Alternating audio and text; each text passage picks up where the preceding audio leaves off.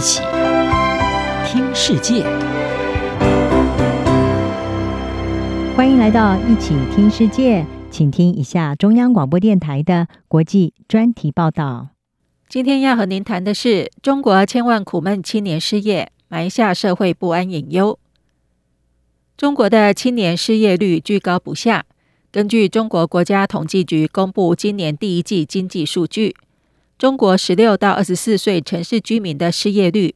从二月的百分之十八点一大幅升至三月的十九点六，接近去年七月创下的百分之十九点九历史新高，几乎每五人就有一人失业。随着今年将有创纪录的一千一百六十万大学生毕业投入原已竞争激烈的求职市场。预期中国青年的失业率恐将进一步攀升。美国财富杂志网站报道，麦格里集团大中华区首席经济学家胡伟俊表示，由于毕业生经常在农历春节后再次求职，一般来说，三月份青年失业率会上升。然而，信心疲软正在持续压制就业市场。法国外贸集团首席亚太经济学家贾西亚·艾雷洛认为，制造业放缓和资讯科技部门疲软可能是导致青年持续失业的两股力量。中国这一辈的年轻人是数十年来教育程度最高的一代，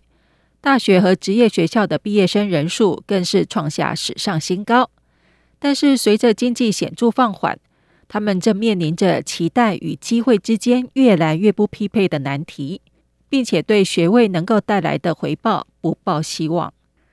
随着失业率飙高，工作难找，中国网络近来兴起了“孔乙己”现象。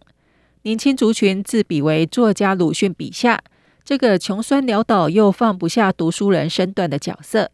借着自嘲来表达对现状的不满。美国有线电视新闻网报道，华府智库保卫民主基金专家辛格顿说。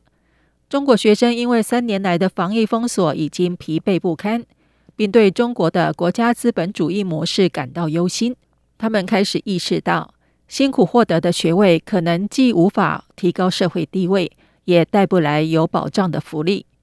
专家认为，伴随着青年失业率飙升至历史水平，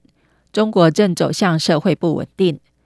财富网站引述开源资本投资总监席佛斯说。无法支撑的青年失业率可能会成为社会不稳定的威胁，但北京正处于一系列迫在眉睫的经济困境，这使得解决青年就业危机的迫切性可能受到搁置。对饱受失业挫败的年轻人来说，会感觉到他们与中国经济的繁荣越来越疏离。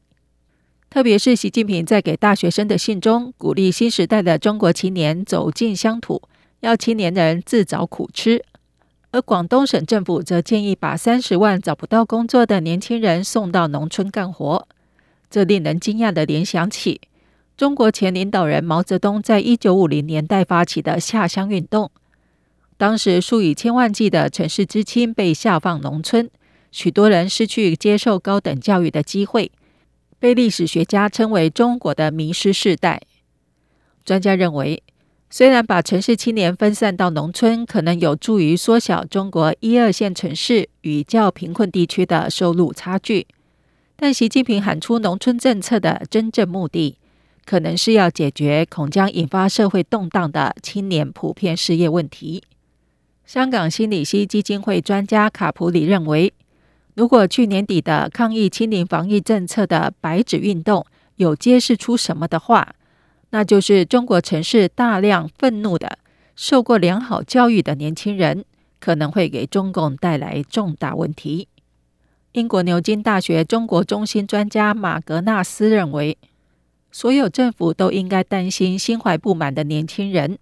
除了因为这是对社会流动的背离，也因为失业或没有希望的年轻人会激起社会动荡，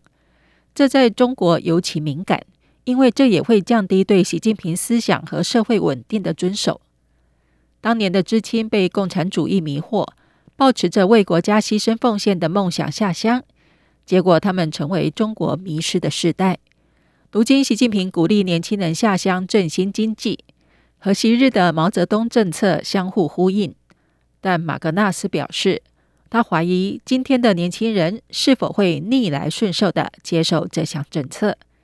以上专题由吴宁康编辑播报，谢谢收听。